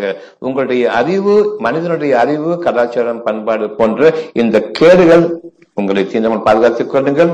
நீங்கள் ஒரு கூட்டமாக வாழ்பவர்கள் இல்லை, மந்தைகளாக, தனித்தனியான தன்மை வாய்ந்த மனிதர்கள். ஒருவருடைய நோயை இன்னொருவர் அறியவே முடியாது. முடியுமா? ஒரு டாக்டர் ஒரு நோயாளியை குணமாக்குறாருன்னு சொன்னா அந்த நோயை பற்றிய முழுமையான தன்மை அறிந்திருக்க வேண்டும். உங்களுக்கு தலை வலிக்குது, அத நீங்க எனக்கு டாக்டருக்கு என்று சொல்றீங்க, எனக்கு தலை வலிக்குது, முழுமையா அந்த தலைவலியை அறிஞ்சிருக்கணும். நீங்க அனுபவிக்கிறது அதே வழியை நான் அனுபவிக்கிற மாதிரி நீங்க டிஸ்கிரைப் பண்ணணும், நான் அனுபவிக்கணும். இப்போ இந்த வழியா சுகமாக்க முடியாது இல்ல, அப்பப்ப விட்டு போயிருது, தள்ளடி விட்டு போயிருது, திடீர்னு வந்துடுது, தாங்க முடியாம வந்துடுது. எங்க போய் என்ன புரிஞ்சுக்கிறீங்க? இதுல கொஞ்சம் காத்தாட போனா நல்லா இருக்குது, கொஞ்சம் கவனத்தை மாசம் நல்லா இருக்குது, பல வேலைகள் செஞ்சா நல்லா இருக்குது. இதெல்லாம் டாக்டருக்கு புரியுமா? ஏன் எப்படின்னு புரியுமா? புரியாத ஒரு நோயினுடைய தன்மை, நோயினுடைய தன்மையே புரியல, நோய் எங்கேன்னு புரியுது. எப்படி ஒரு டாக்டர் இன்னொரு மனிதனுடைய கஷ்டத்தை நீக்க முடியும். அந்த நோயின் தன்மையையோ நோயை பற்றியோ ஒரு அணுவளவும் கூட அறியாத நிலையில் வீண் பெருமையை தவிர அவர்களிடம் என்ன இருக்க முடியும்? வெட்டித்தனமான போக்குகளை தவிர அவருடைய அறிவு என்ன இருக்க முடியும்? தனித்தன்மையோடு வாழ்ந்தால் தவிர இந்த மக்களை நம்பக்கூடாது, ஒரு மனிதனையும் நம்பக்கூடாது, உங்களுடைய இறை உணர்வை நம்புங்கள். நீங்களும் மனிதன்தான், உங்களுடைய அறிவை நம்பாதீர்கள். கற்பிக்கப்பட்ட, புகுத்தப்பட்ட, திணிக்கப்பட்ட கெட்ட அறிவு படிப்பறிவை நம்பாதீர்கள். உணர்வை நம்புங்கள். நாளைய வாழ்க்கைக்காகத்தான் வாழ்ந்து கொண்டிருக்கின்றீர்கள். உங்களுடைய அறிவோ செத்த காலங்களுடையது, பிந்திய உங்களுக்கு முந்தைய காலங்களுடையது, பிந்திய வாழ்க்கைக்கு உபயோகப்படாது. செத்தவன் இன்னைக்கு புழைச்சி வரமாட்டோம். அதே மாதிரி செத்த கால அறிவு என்ற அனுபவங்கள் அனைத்துமே இன்றைய வாழ்க்கைக்கு உதவாது. ஏற்று சுரைக்காய் உணவுக்கு உதவாது. உணவு வாழ்க்கை, உணவு உயிர். படிப்பறிவை கொண்டு நான் வாழ்ந்துடுவேன் என்று எண்ண வேண்டாம். உணர்வை கொண்டு, நல்லறிவை கொண்டு பகுத்து அறியக்கூடிய அந்த பகுதியில் தீமைகளை நீக்கி நன்மையை நம்புங்கள். பகுத்தறிந்து வாழுங்கள். எது வேண்டும், எது வேண்டாம். என்னுடைய தீமைகளை நீக்கக்கூடிய அதிகாரம் அனைத்தும் என்னை படைத்தவனுக்கு முடியுமா? படைக்கப்பட்டவர்களுக்கு அவர்களுக்குள்ளே ஆயிரம் ஆயிரம் கஷ்டங்கள் இருக்கின்றது. ஒரு டயபெட்டிக் ஸ்பெஷலிஸ்ட் இருந்தா அவருடைய குடும்பம் பூரா டயபெட்டிஸா இருக்கும். இதை பார்க்கும்போது தெரிய வேண்டாமா, கிட்ட நெருங்கக்கூடாதுன்னு. அதுதான் ஒரு பெருமை. டயபெட்டிக் ஸ்பெஷலிஸ்ட் எனக்கு டயபெட்டிஸ் இருக்குன்னு சொல்லி இருக்காரு. என் குடும்பத்துக்கு வருமே, என் பிள்ளைகளுக்கும் வரும். நாங்கள் தர்த்தத்திலேயே வாழ்வோமே, தெரியுமே எங்களுக்கு. வேண்டாம் என்ற ஒரு சொல் உடுக்குள் இருக்கிறது, கவனிப்பதில்லை. நிச்சயமாக உங்களுடைய இறைவன் நீங்கள் அவனை கவனிப்பதற்கு முன்பாக தான் படைத்த உங்களை அவன் கவனித்துக் கொண்டிருக்கின்றான். உங்களுடைய நிகழும் நிகழ்ச்சிகளை எல்லாம் கவனிக்கின்றான். ஒவ்வொரு கெட்ட எண்ணத்திற்கும் இறைவனுடைய அந்த செய்தி இல்லாமல் இல்லை. இந்த எண்ணத்தை கைவிடுங்கள். நம்பிக்கை கொள்ளுங்கள். உணர்வை நம்புங்கள். ஒவ்வொருவரிடமும் நோய்கள் இருக்கின்றன. மன கஷ்டங்கள், சங்கடங்கள், சச்சரவுகள் இருக்கின்றன. குடும்பங்களிலும் வீடுகளிலும் யாரொருவரும் யாருடைய மனதின் குறைகளையும் நீக்க முடியாது. நீக்கிறதுக்கு வழியும் கிடையாது. இதுவும் சத்தியம். எதனை நீங்கள் மறுப்பீர்கள்? ஒவ்வொருத்தருடைய மனசுடைய கஷ்டங்கள் இருக்குதே, அதை மற்றவங்களால தீர்க்க முடியுமா? முதல்ல அந்த மனதினுடைய கஷ்டங்கள் என்னுடைய உடல்களின் நோய்களாக விளையும். என்னுடைய பேச்சுக்களிடம் நான் மற்ற மனிதர்களோடு பேசும்பொழுது அதை சண்டை சச்சரவுகளை எனக்காக விளைவிக்கும், பிரச்சனைகளை தோற்றுவிக்கும். என் வாயை திறக்கும் பொழுது காரணம் என்ன பேசுகின்றோம் என்று தெரியாது. தான் மட்டும்தான் வாழ வேண்டும். பிறரை பற்றிய கவலை இல்லாத ஒரு கெட்ட குணம் இருக்கின்றது. அதை கொண்டு பேசும் பொழுது யாரொருவரும் யாரொருவரும் நம்ப போவதில்லை. ஒருவர் மற்றவருக்கு போட்டியாகவும், மற்றவரை பார்த்து காழ்ப்புணர்ச்சி கொண்டவர்களாகவும், பொறாமையில் வாழ்பவர்களாகவும், தங்களை பற்றிய ஒரு சுகம் இருக்கும் பொழுது பெருமையில் வாழ்பவர்களாகவும், மற்ற மனிதர்களுக்கு காட்டிக் கொண்டு வாழ்பவர்கள் இருப்பார்கள். வீண் பெருமையிலும் அகம்பாவத்திலும் வாழக்கூடிய வாழ்க்கை, வேடிக்கையிலும் விளையாட்டிலும் அவர்களுடைய போகக்கூடிய பொழுதுபோக்குகளுடைய வாழ்க்கை ஆடம்பரங்கள் இவ்வளவுமே நம்மை கவர்கின்றன. அது மற்றவர்களுக்கு இல்லாத போது அவர்கள் பொறாமைப்படுகின்றார்கள். அந்த பொறாமையும் சத்தியம்தான். கண் தீட்டு அவர்கள் மீது நிச்சயமாக இருக்கிறது. தனித்தனியே வாழ்ந்தால் தவிர பொறாமையிலிருந்து விலக முடியாது, பெருமையிலிருந்து விலக முடியாது. இந்த இரண்டும் இருக்கும் வரையில் இறைவனுடைய அனுகிரகம் நமக்கு கிடையாது. இரண்டு அனுகிரகம் கிடையாது என்று கூறும் பொழுது அந்த பெருமையிலும் அந்த பொறாமையிலும் அகப்பார்வை மறைக்கப்படுகின்றது.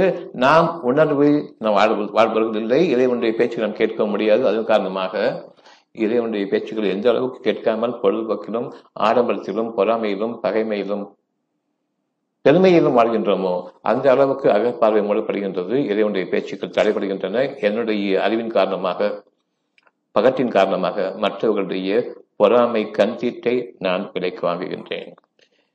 இந்த பெருமை வேண்டாம் என்று இறைவன் கூறிக்கொண்டிருக்கும் பொழுது நாம் கவனிப்பதில்லை. அந்த பெருமையிலிருந்து விலகினால் தவிர நாளைய வாழ்க்கையில் கண் தீட்டின் காரணமாக நான் எனக்காக படக்கூடிய கஷ்டத்திலிருந்து தப்ப முடியாது. பெரும்பாலும் நாம் அந்த பொறாமை கண் தீட்டில் வாழ்ந்து கொண்டிருக்கின்றோம். பெருமையின் காரணமாக மற்றவர்களையும் நாம் தீண்டுகின்றோம். பொறாமையை கொண்டு மற்றவர்களும் உங்களுடைய வாழ்க்கையை கொண்டு தீண்டுவார்கள். ஒருவருக்கொருவர் நஷ்டவாதிகளாக வாழ்ந்து கொண்டிருப்போம். தத்துவங்கள் பேசிக் கொண்டிருப்போம். எல்லாம் வரும் என்று கஷ்டத்தினுடைய உச்சகட்டத்தில் நாம் உணர்வின் பக்கம் திரும்புவோம். அதன் காரணமாக ஒரு வாழ்க்கை உண்டு, சுகமாக வேண்டும். கடவுளை என்று அழைப்போம், நிச்சயமாக சுகம் இருக்கின்றது. தனித்து விடப்பட்டால் தவிர நம்முடைய பிரார்த்தனைக்கு மதிப்பில்லை, இறைவனிடம் மரியாதையும் கிடையாது. நமக்கு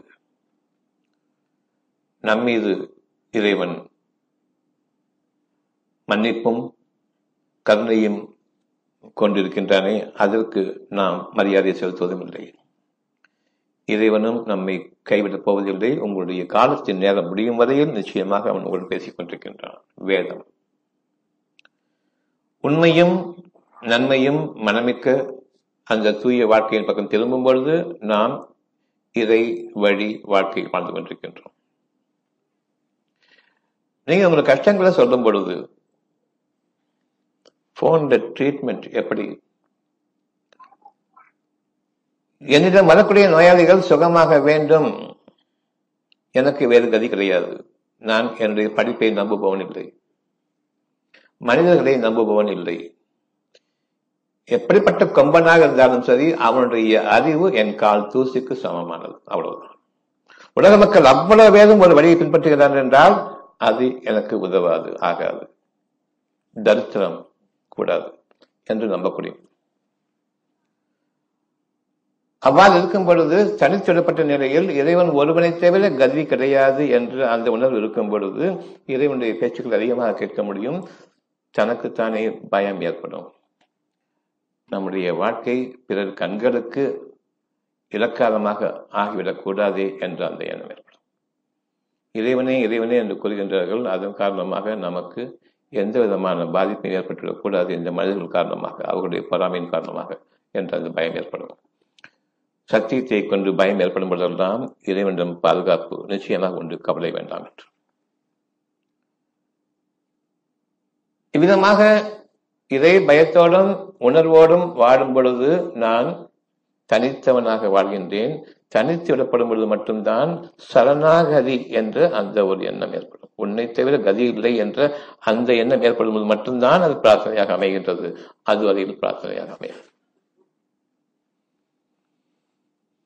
பிரார்த்தனைகள் வேண்டுமென்றால் நாம் உன்னை தவிர இல்லை என்ற அந்த சரணாகதியை மேற்கொண்டால் தவிர, அது உண்மை எப்பொழுது என்றால் நாம் மற்ற மனிதர்கள் நம்மை கைவிட்டு விட்டார்கள், இனிமேல் அவர்களை நம்பி பயனில்லை, நாம் நம்பினோம் அவர்களிடம் நம்புவதற்கான சரக்கும் கிடையாது என்று எப்பொழுது நான் முடிவு செய்கின்றேனோ, என்னுடைய நிலைமையை மோசமாகிக் கொண்டிருக்கின்றதோ, இப்பொழுதுதான் கவனம் திருப்புகின்றது. அங்கு இறைவனுடைய பேச்சு இருக்கின்றது. கவலை வேண்டாம் என்று, பயம் வேண்டாம் என்று. அதனை கவனிக்கும் பொழுதே பயமும் கவலையும் நீங்கிவிடும், அமைதியும் ஏற்படும். இந்த அமைதி, கவலை, பயம் நீக்கப்பட்ட அமைதி இருக்கிறதே, இந்த அமைதி நமக்கு கிடைத்தால் தவிர நாம் விரும்பக்கூடிய அந்த சுகம் நமக்கு இல்லை என்பதை இன்று முடிவு செய்யுங்கள். இறைவனிடம் நான் திரும்புகின்றேன். இறைவன் அனைத்தின் மீதும் சக்தி படைத்தவன். அவனின்றி, அவனுடைய அனுமதியின்றி நீங்கள் விரும்பக்கூடிய வாழ்க்கையினுடைய பகுதியில் ஒரு அணு கூட அசைய முடியாது என்பதையும் இறைவன் அறிவித்துக் கொண்டிருக்கின்றான். வேத வாக்கு உங்களுடைய மனதில் இருக்கின்றது. அவ்வாறு நான் இறைவன் பக்கம் திரும்பும் பொழுது என்னுடைய கவலைகளோடு திரும்ப வேண்டுமா, என்னுடைய கவலைகளை நீக்கப்பட்ட நிலையில் நான் இறைவனிடம் கேட்கும் பொழுது அந்த பிரார்த்தனை உண்மையானது. கவலையோடு இறைவனிடம் பிரார்த்திக்க வேண்டும், அழுது புரண்டு இறைவனிடம் பிரார்த்திக்க வேண்டும். அதுதான் நம்ம அறிஞ்சு வச்சிருக்கிறது. இறைவன் பக்கம் செல்லும்போது நடக்குமா, நடக்காதா? நடக்கும். அப்படி என்றால் எங்கிருந்து கவலை வந்தது? கவலையோடு மேற்கொள்ளக்கூடிய ஒவ்வொரு பிரார்த்தனையும் இறைவனும் சேராது. கவலை நீக்கப்பட்டுவிட்டால் நான் இறைவனுடைய வாக்குகளை ஏற்றுக்கொண்டேன், இனி அவனிடம் கேட்பதற்கு எதுவும் இல்லை. உங்கள் மனதில் என்ன நன்மையாக இருக்கின்றதோ, மற்ற மனிதர்களால் கொடுக்க முடியாத ஒரு நன்மை உங்களுடைய மனதில் இருக்கிறது என்றால் அது அவன் உங்களுக்கு உணர்வுபூர்வமாக அறிவித்து அதில் வாட வைத்து விட்டான். அதன் காரணமாக நீங்கள் நம்புகின்றீர்கள். கண்ணிமைக்கும் பொழுதில் வாழ்கின்றேன், அதில் இந்த சுகம் எனக்கு வேண்டுமே, இந்த சுகம் கிடைத்துவிட்டால் எவ்வளவு அழகாக இருக்கும் என்று நான் நினைக்கும் பொழுது ஏற்கனவே வாழ்ந்து விட்டதற்கான ஒரு அடையாளம் தான் இந்த சுகம் இப்படி அமைந்துவிட்டால் நன்றாக இருக்குமே என்று நான் விரும்புகின்றேன். கண்ணிமைக்கும் பொழுதில் அந்த உணர்வு எனக்கு ஏற்படும் பொழுது நம்மை அதில் வாழ வைக்கின்றான் என்பதை அறிய வேண்டும். அதன் பிறகுதான் விரும்ப ஆரம்பிக்கின்றோம். அடைய முடியாத ஒன்றை, அடைந்திராத ஒன்றை, அனுபவிக்காத ஒன்றை எப்படி விரும்புவீர்கள்? இறைவனுடைய ஆற்றல் அங்கிருக்கின்றது. இனி வாழ்க்கை முழுமைக்கும் எந்த கஷ்டமும் ஏற்படக்கூடாது என்று இறைவன் இங்கே அறிவிப்பதை நான் உணரும் பொழுது, என்னுடைய வாழ்க்கையினுடைய கடைசி மூச்சொலிக்கும் என்று நான் வாழ்ந்து விட்டேன், அந்த வாழ்க்கையை நான் விரும்புகின்றேன். இது சத்தியம். இதை உணர்வில் வாடும் பொழுது தனித்தனியே முறையே ஒவ்வொருவருக்கும் இறைவன் அவருடைய உள்ளத்திலிருந்து அறிவிக்கின்றான். அவருடைய மனதிற்கு மனமோ மூளையினுடைய அவ்வளவு அறிவையும் அந்த குப்பையை கொண்டிருக்கின்றது. கஷ்டம் ஏற்படக்கூடிய அந்த நொடிப்பொழுதில் அறிவு ஸ்தம்பித்திட வேண்டும். கவனம் முழுவதும் இறைவன் பக்கம் திரும்ப வேண்டும், சுகமாக வேண்டும். அதில் வாழ்ந்து முடித்து விட்டேன், அதை விரும்புகின்றேன். இறைவன் ஒன்றை உங்கள் மீது விதிக்க கருதி அவன் அதன் கூறுவதெல்லாம் ஆகட்டும் என்பதுதான் உடனது ஆகிவிடுகின்றது. அதில் வாழ்ந்து விட்டீர்கள். சத்தியமானவன் ஒரு நொடிப்பொழுதில் உலகம் எல்லாமே நான் டிராவல் பண்ணி முடிச்சிடுறேன். என் கனவுல எந்திரிக்கும் போது என்னுடைய படுக்கையில எங்க உலகத்துல நான் எந்த மொழியில் இருந்தாலும் சரி, வானலகத்தில் இருந்தாலும் சரி, கனவு விழிக்கும் பொழுது ஒரு நொடிப்பொழுது இங்கு இருக்கின்றேன். அந்த நொடிப்பொழுதில் உங்களை வாழ வைக்கின்றான். உணர்வை கொண்டு உங்களுக்காக கவலை வேண்டாம் என்று கூறும் பொழுது, பின்னர் நீங்கள் அந்த கவலை இல்லாத வாழ்க்கை வேண்டும் என்று விரும்பும் பொழுது அதில் வாழ்ந்துவிட்டு உலகத்திற்கு வருகின்றீர்கள். மனக்கண்ணில் வாழ்ந்துவிட்டு உலகத்திற்கு வருகின்றீர்கள். சத்தியத்தை நம்புங்கள். கனவினுடைய விளக்கம் இவ்வளவுதான். அகப்பார்வையோடு வாடும் பொழுது கனவுகளின் விளக்கங்கள் உங்களுக்கு. அந்த அகப்பார்வையில் கனவுகள் என்பது சத்தியத்தை கொண்டு வாழ வைக்கின்றான். வாழ வைத்த பிறகு அதை விரும்புகின்றீர்கள். பார்க்க முடியாத ஒன்றை நீங்கள் விரும்புகின்றீர்கள் என்றால் அதனை நீங்கள் அனுபவித்து வாழ்ந்துவிட்டு கண்ணிமைக்கும் பொழுதில் கண்ணை மூடி திறக்கின்றோம். இரவு பகல் மாறுகின்றது. இரவெல்லாம் போய் பகல் விடுகின்றது. அதற்குள் ஒரு சிறு நிகழ்வு கனவு. கண்ணிமைக்கும் நேரத்தில் மீண்டும் நான் என்று படுக்கைக்கு வருகின்றேன். எப்பொழுது சென்றேன் வந்தது தெரியாது. அந்த அளவுக்கு உங்களை வாழ வைக்கின்றான் இறை உணர்வோடு நீங்கள் வாடும் பொழுது. ஒவ்வொரு விருப்பமும் வாழ்ந்து முடித்துவிட்டு உங்களை நம்ப செய்கிறார் இறைவன் உண்மையாக. நீங்கள் செய்யாத ஒன்றை பேசாதீர்கள். உங்களால் முடியாத ஒன்றை நீங்கள் கூற வேண்டாம். இறைவனின் வெறுப்புக்குரியதாக இருக்கின்றது. இவ்விதமாக இறைவன் நமக்கு நீங்கள் செய்யாததை கூறாதீர்கள், நம்பிக்கை கொண்டவர்களாக இருந்தால் அது இறைவனிடம் பெரிதும் வெறுப்புக்குரியதாக இருக்குது என்று கூறும் பொழுது தானே செய்யாத ஒன்றை உங்களை விரும்ப வைப்பான். உங்களை வாழ வைத்துக் கொண்டிருப்பவன் அவன்தான். இது எந்த அளவுக்கு நாம அது வேண்டும்னு விரும்பிட்டோமோ மனசுக்குள்ளேயே, அந்த வாழ்க்கையில தான் இதுவரைக்கும் நம்ம வாழ்ந்துட்டு இருக்கிறோமே தேவை. மற்றபடி அது ஒரு செகண்ட், ஒரு நொடிப்பொழுது கவனிக்காவிட்டால் இப்பொழுது துன்பங்களோடு இன்பத்தை வாழ்ந்து கொண்டிருக்கின்றோமே. இந்த வாழ்க்கை துன்பங்கள் நிறைந்ததாகவும் இன்பங்கள் கொஞ்சம் கூட இல்லாததாகவும் ஆகி நாம் எப்பொழுதே மரணத்தை தழுவியிருப்போம். மன வாழ்க்கையில் வாழ்கின்றீர்கள். மூளை சம்பந்தமான வாழ்க்கையை நீங்கள் அனுபவித்துக் கொண்டிருக்கின்ற கேடுகளையும் கஷ்டங்களையும் வேதனைகளையும்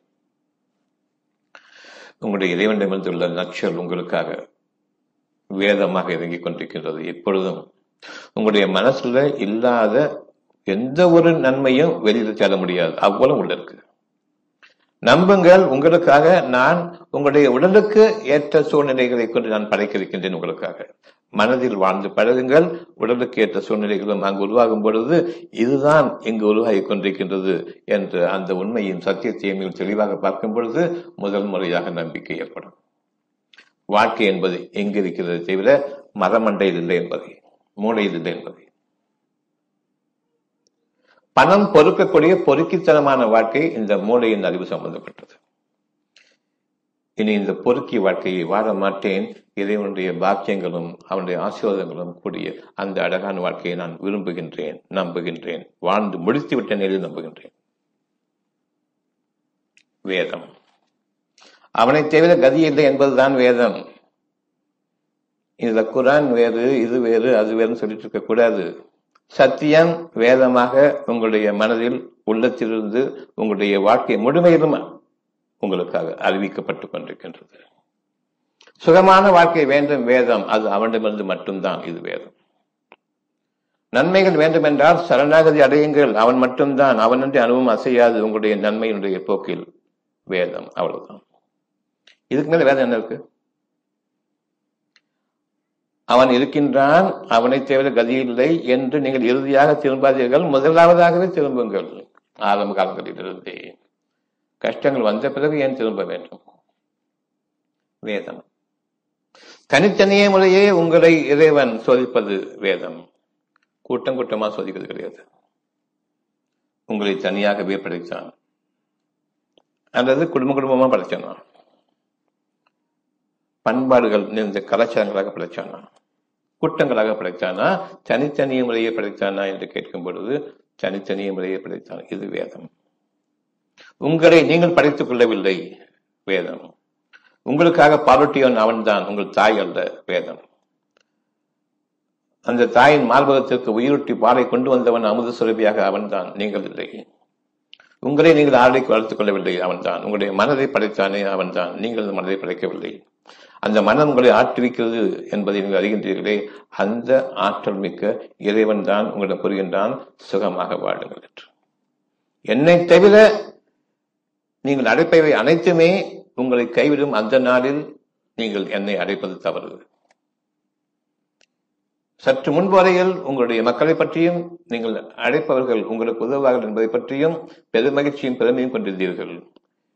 உங்களுக்கான வாழ்க்கையினுடைய தவணை முடியும் பொழுது, எப்பொழுது நான் என்னை ஏற்றுக்கொள்கின்றேன் என்று உயிர் பிரியும் தருணத்தில் நீங்கள் என்று மன்றாடுவது எந்த விதமான நன்மையை உங்களுக்கு பெற்றுத்தராது என்பதை என்று அஞ்சிக் கொள்ளுங்கள். உங்களுடைய இறை உணர்வை தெய்வ வாக்காக நீங்கள் விரும்பக்கூடிய ஒரு விஷயம் வாழ்ந்து முடித்துவிட்ட நிலையில் நீங்கள் கேட்கின்றீர்கள். எப்படி நான் ஒரு அழகான கனவை காண்கின்றேன், அந்த கனவு விடியும் பொழுது இதை எல்லாருக்கும் சொல்லணும்னு ஆசைப்படுறேன். நான் நினைச்சிட்டு இருக்கும் போதே மறந்து போகுது, சொல்ல முடியாது. நல்ல கனவு, அழகான கனவு, எப்படி மறக்குறீங்க? எவ்வளவு நினைச்சாலும் வராது. நல்ல கனவு, நல்ல கனவு, எவ்வளவு ஞாபகப்படுத்திட்டு வச்சிருந்தா கூட சொல்லும் போது மறந்து போகும். அவ்விதமாக நாம் வாழக்கூடிய வாழ்க்கையில் கண்ணிமைக்கும் பொழுதில் நான் என்னுடைய சுகத்தை, இறைவன் அறிவிக்கக்கூடிய சுகத்தில் வாழ்ந்து முடித்துவிட்டு திரும்புகின்றேன், மறந்து விடுகின்றது. ஆனால் விருப்பம் இருக்கின்றது, வாழ வேண்டும் என்று. காரணம் அவ்விதமாக நிகழப்போவதில்லை. அடுத்த அடுத்த அடுத்த அடுத்த நொடிப்பொழுதுகளில் உங்களுடைய மனதின் தன்மையும் திண்மையும் எந்த அளவுக்கு இருக்கின்றதோ அதை பொறுத்து உங்களுடைய வாழ்க்கையினுடைய சூழ்நிலைகள் உங்களுக்காக அவன் உருவாக்க இருக்கின்றான். நான் இன்றைய சூழ்நிலைகளில் வாழ்கின்றேன், காற்றில் வாழ்கின்றேன், காற்றின் அமைதியில் வாழ்கின்றேன், காற்றின் குளிர்ச்சியில் வாழ்கின்றேன், காற்றினுடைய இயக்கத்தில் வாழ்கின்றேன், காற்றினுடைய உயிர் மூச்சில் நான் எவ்வளவு விளைவிக்கின்றேன் என்று எனக்கு தெரியாது. அவ்வளவிலும் இறைவனுடைய செய்தி இருக்கின்றது. நம்பிக்கை கொள்ளும் பொழுது நிம்மதி பெருமூச்சு ஏற்படுகின்றது. காற்றில் செய்திகள் இருக்கின்றன என்று நம்புங்கள். கவனத்தின் காரணமாக அந்த நிம்மதி பெருமூச்சு, அந்த ஒரு மூச்சை உங்களுடைய வாழ்க்கையை முழுமைக்கு மூச்சு பயிற்சி நீங்கள் அடைய முடியாது. உயிர் மூச்சு. காற்று வெறும் செத்த காற்று அல்ல, கார்பன் டை ஆக்சைடு, ஆக்சிஜன் என்ற இந்த செத்த காற்று அல்ல. இறைவனுடைய அவ்வளவு செய்திகளையும் அடங்கியிருக்கக்கூடிய அந்த காற்றை சுவாசிக்கும் பொழுது அங்கிருந்து உணர்வுகள் உங்களுடைய நெஞ்சத்தை அடைகின்றன. காற்றை நாம் கிரகிக்க வேண்டும். உணவுலேருந்து சக்தியை கிரகிப்பது போன்று, தண்ணீரிலிருந்து சக்தியை கிரகிப்பது போன்று, அதனுடைய காற்றினுடைய செய்தியின் சாரத்தை என் நெஞ்சம் கிரகிக்க வேண்டும், என் மனம் ஏற்க வேண்டும். மனம் ஏற்க வேண்டும் என்றால் மூளை கழற்றப்பட வேண்டும். சித்த பிணமாக வாழக்கூடிய, வாழ வைக்கக்கூடிய இந்த மூளை, சென்ற கால அறிவு அவ்வளவும் பதிவாகி இருக்கின்றது. கடந்த கால அறிவு, பிணக்காட்டு அறிவு இங்கே இறங்கக்கூடாது. செத்தவங்க படிச்சு வரமாட்டாங்க. பெணக்காட்டு அறிவு இன்னைக்கு உங்களுக்கு கதிக்கு உதவாது. கதிக்கு உதவாது என்பது உணவுக்கு உணவு உங்களுடைய வாழ்க்கையினுடைய உயிராற்றல். ஒருபோதும் இன்று நீங்கள் கேட்டுக்கொண்டிருக்கிற ஒவ்வொன்றுமே கனவுலகில் உங்களை வாழ வைத்துக் கொண்டிருக்கின்றது. ஆம், சரிதான் என்று இப்பொழுது நான் இறைவன் திரும்புகின்றேன். நான் எதவற்றை கேட்டுக்கொண்டேனோ மறக்க வேண்டாம். இறைவனை நீ பொறுப்பேற்றுக்கொள். உன்னுடைய வாக்குகள் உண்மைதான், கேட்டுக்கொண்டேன், அவ்வளவையும் நீ பொறுப்பேற்றுக்கொள். உன்னிடம் ஒப்படைத்து விட்டேன். இனி நான் எதனை ஏற்றுக்கொண்டேனோ, சத்தியம்தான் என்று ஏற்றுக்கொண்டேனோ அவ்வளவுக்கும் நீ பொறுப்பாளி. இப்பொழுது உங்களுடைய என்னிடம் ஒப்படைத்து விடுங்கள் உணர்வுபூர்வமாக. இனி நாம் தவறுகளும் செய்ய முடியாது. தவறு செய்தாலும் எதையும் உணர்த்துவானது தவறு என்பதை இன்னும் அதிகமாக அந்த தவறை உணர்த்தும் பொழுது நான் கவனமும் எனக்கு அதிகமாகும். நிச்சயமாக அந்த தவறிலிருந்து நான் ஓரளவுக்கு விலகுவேன். ஓரளவுக்கு அதுவே இறைவனுக்கு போதுமானதாக. இன்னைக்கு நான் 100க்கு 100 உலகத்தினுடைய இச்சைகளை எல்லாம் நீக்கிக் கொண்டு வாழ்வோம் இல்லை. ஆனால் இப்பொழுது ஒப்படைக்கும் பொழுது இந்த நொடிப்பொழுது வரை நான் எப்படி வாழ்ந்தேனோ அதில் ஒரு மாற்றம் உண்டு. இறைவன் அறிவான் நீங்கள் அறிய மாற்றிருக்கிறோம். அதற்குரிய நன்மைகளும் உங்களுக்கு பெருகும். இறைவன் உங்களுக்காக தீர்மானித்து விட்டான். அதை நீங்கள் இப்பொழுது கணிப்பவர்களும் இல்லை. ஆனால் உங்களுடைய வாழ்க்கையில் சுகமான அனுபவங்களை நீங்கள் வாழ்ந்து கொண்டிருப்பீர்கள். இறைவன் முதல்ல சத்தியம் எது? வேதம். வேதம் என்பது நீங்கள் படிப்பதில் இல்லை. வேதம் என்பது உங்களுடைய கவனத்தில் நீங்கள் அறிவது வேதம். இறைவன் இருக்கின்றானா என்ற ஒரு கேள்வி. பதில் என்ன? யார் நாத்திகர்களாக இருக்கின்றார்களோ அவர்களுடைய பதில் என்ன? இல்லை. அவரிடம் அடுத்த கேள்வி, உங்களை படைத்தது யார்? என்னுடைய தந்தை. தந்தையை விடுங்கள், மோதாது இருக்கிறே. முதலாவதாக மனிதனை படைத்தது யார்? பதில் இருக்காது. அங்கு அவர்களுடைய கவனம் திருப்பப்படும். உங்களுக்காக நாளைய வாழ்க்கையை பற்றி தீர்மானிக்கின்றீர்களே, அந்த தீர்மானத்திற்குரிய மனதை படைத்தவன் யார்? இயற்கை. அந்த இயற்கையை படைத்தது யார்? நமக்கு மேலே ஒரு சக்தி. அவ்வளவுதான். கடவுள் இருக்கிறான், இறைவன் இருக்கின்றான், நமக்கு மேலான ஒரு சக்தி. அவ்வளவுதான். ஆக நாம் நம்முடைய இறைவன் பக்கம் திரும்புகிறோம். இறைவன் இருக்கின்றான். கண்டிப்பாக நமக்கு வழிகள் மூடப்படும் பொழுது இறைவன் தன்னுடைய வழியை உங்களுக்கு திறந்து தன்பால் உங்களை ஈர்க்கின்றான். அந்த நாள் இறைவனை அறியக்கூடிய அந்த நொடி பொழுது ஒவ்வொருவருக்கும் வாழ்க்கை முழுமையிலும் பல பல பல தருணங்களில் நிகழாமல் அவர்களுடைய ஒரு நாள் வாழ்க்கைக்குள்ள முடிவதில்லை. தன்னை அறியாமலேயே நம்பிக்கை கொள்கின்றான். இந்த நம்பிக்கை உங்களை நம்புகின்றீர்களா? உங்களுக்கு அப்பால் உள்ள சக்தியை நம்புகின்றீர்களா? தன்னம்பிக்கை, இறை நம்பிக்கை. இந்த இரண்டில் இறை நம்பிக்கையை விட்டுவிட்டு தன்னம்பிக்கையை மேற்கொள்கின்றார்கள். தன்னை அறிவை நம்புகின்றார்கள். உங்களுடைய அறிவை நீங்கள் நம்பும் பொழுது ஏன் கவலை இருக்கிறது? ஏன் பயம் இருக்கின்றது? ஏன் நோய்களை இன்னும் உங்களை விட்டும் தீர்க்காமல் வைத்திருக்கின்றீர்கள்? உங்களுடைய பிரச்சனைகளிலிருந்து ஏன் உங்களுக்கு விடுதலை இல்லை? ஆனால் பிரச்சனைகள் போக வேண்டும் என்று இங்கு உங்களுடைய மனதில் இருக்கின்றதே, அதை அமைத்தது யார்? தன்னம்பிக்கை என்ற ஆற்றல் உங்களுக்கு இருக்குமானால் நீக்கிக் கொள்ள வேண்டியதுதானே. ஏன் நம்பிக்கை வைத்துக் கொண்டிருக்கின்றீர்கள்? சரியா போகும். நேரமும் காலமும் ஒத்து வரும். அந்த நேரம் காலம் நீங்க தான் படைக்கிறீங்க. உங்களுக்கு நம்பிக்கை இருக்கு இல்லையா? நீங்க அமைச்சுக்கிற வேண்டியதுதான். நேரம் காலம் வரும், சரியா போயிடும் அப்படின்னு சொல்றீங்களே, ஏன் முயற்சி பண்ணல? அறிவை கொண்டு சரியாக்கிற வேண்டியது சரியா போயிடும்னு ஆளுடன் சொல்றதுக்கு என்ன இருக்குது? இறைவன் இருக்கின்றான், வேதம். அவனை தவிர உங்களுக்கு வாழ்க்கை முழுமைக்கும் கதி இல்லை. வேதம் இவ்வளவுதான். அது எந்த வேதமாக இருந்தாலும் இவ்வளவுதான். ஒவ்வொரு வசனமும் வேதத்தினுடைய ஒவ்வொரு வார்த்தையும் இதன் அளவில் உங்களை ஈர்க்க வேண்டும். அது வேதம். அவன் ஒருவன் தான், அவனை தவிர கதி இல்லை. இவ்வளவுதான் வேதம். எவ்வளவோ பெரிய புத்தகமாக இருந்தாலும் ஒவ்வொரு வார்த்தையும் இந்த அடிப்படைக்கு வர வேண்டும். அது வேதம். அது ஏற்கனவே இங்கு கற்பிக்கப்பட்டிருக்கின்றது. யார் கவனத்தோடு இருக்கின்றார்களோ அவர்களுக்கு மட்டும் வேதம் புரியும். ஒவ்வொருவரும் தனித்தனியானவர்கள். ஒருவர் மற்றவருடைய சுமையை சுமக்க முடியாது. ஒருவர் மற்றவருக்கு வழி காட்ட முடியாது. பொருள்களின் அடிப்படையில், உலக அறிவின் அடிப்படையில் அவர்களை உள்ளத்தின் பக்கம் திருப்ப முடியும். சுகமாகுங்கள் என்று, இறைவனை நீங்கள் நம்புங்கள் என்று, இறை நம்பிக்கையை கற்பிக்க வேண்டும். தன்னம்பிக்கை என்ற கெட்ட வார்த்தை கூட. ஆனாலும் அதை கொண்டுதான் இன்று வரையில் பரப்பிக் கொண்டிருக்கின்றார்கள். தன்னம்பிக்கை முக்கியம் என்று ஒவ்வொருடைய இதயத்திலும் இந்த வேதத்தை இறக்கிவிட்டோம். இறைவன் கூறுவது நான் தான், என்னை தேவை இல்லை என்றுதான் வேதம். அதுக்கப்புறம் வேதம் கிடையாது. அதுக்கு மேல எதுவும் கிடையாது. நான் அறிவிப்பதை நான் மட்டும்தான் உங்களுக்காக நிகழ்த்த முடியும். உங்களுடைய அறிவிக்கொண்டு நிகழ்த்த முடியாது. உங்களுடைய அறிவிக்கொண்டு நிகழ்ச்சிக்குள்ள நீங்கள் முயற்சி செய்யும் பொழுது கவலையும் அவசரமும் ஆசிரமும் பயமும் அனைத்தும் ஏற்படும்.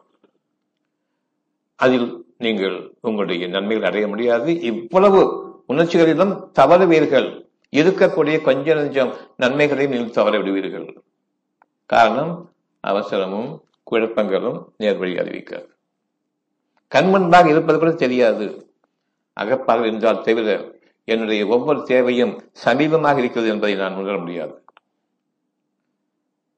அந்த தேவையை இப்பொழுது நாம் அறிகின்றோம். எனக்கு கவனம் தேவை. அமைதியும் பாதுகாப்பும் மிக்க அந்த மனம் எனக்கு தேவை. பாதுகாப்பு உங்களுக்கு நிரந்தரமாக அமைக்கப்பட்டு விட்டது. இந்த உலக வாழ்க்கையில் அமைதி அடையுங்கள். அந்த அமைதி ஒன்றுதான் இறைவனுக்கு நான் அடிபணிந்திருக்கக்கூடிய வாழ்க்கையினுடைய அம்சம். இனி நமக்கு வாழ்க்கையில் துன்பங்கள் கிடையாது.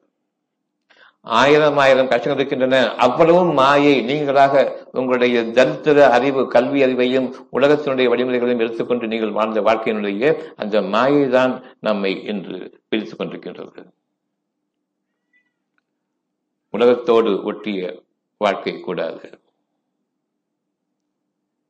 எவ்வளவுதான் கற்றாலும் தனித்தன்மையோடு வாழக்கூடிய வாழ்க்கையை நீங்கள் அறியாத வரையில் பயனில்லாதவர்கள், எந்த விதமான நன்மையும் அடைய முடியாதவர்கள். உங்களுடைய எண்ணத்தின் பக்கம் எப்பொழுது திரும்புங்கள். கஷ்டமே இல்லாத வாழ்க்கை அவ்வளவுதான். நஷ்டங்களும் ஏற்படக்கூடாது. இதற்கு உங்களுக்கு வழி இல்லை. ஆனால் வேண்டும், இப்பொழுதும் வேண்டும் என்று விரும்பும்போதெல்லாம் அதில் வாழ்ந்து கொண்டிருக்கின்றீர்கள். அகப்பார்வை இல்லாத காரணமாக இந்த உலகத்தில் இருக்கக்கூடிய இந்த வழிமுறைகள் தான் இன்று நான் வாழக்கூடிய வாழ்க்கை என்பதை பார்க்கும் பொழுதே எங்கிருந்துதான் உங்களை வாழ வைத்துக் கொண்டிருக்கின்றான். இந்த உலகத்தில் இல்லை.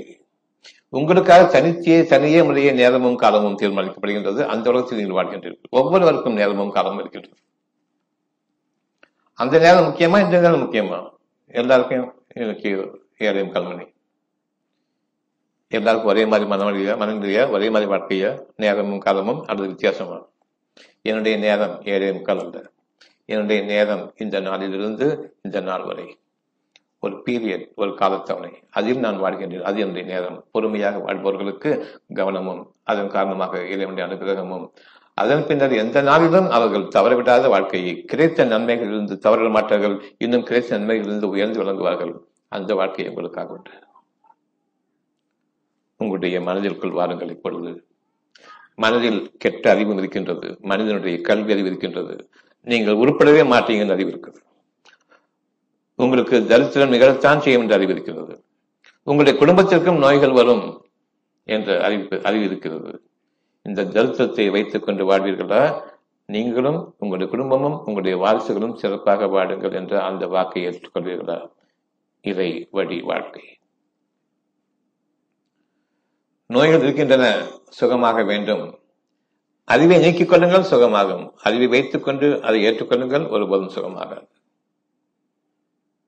கெட்ட மனித கழிசடை படிப்பு அறிவை, விளக்கமாற்று அறிவை நீக்குங்கள். உங்களுடைய மனதிற்கு கொண்டு வராதீர்கள்.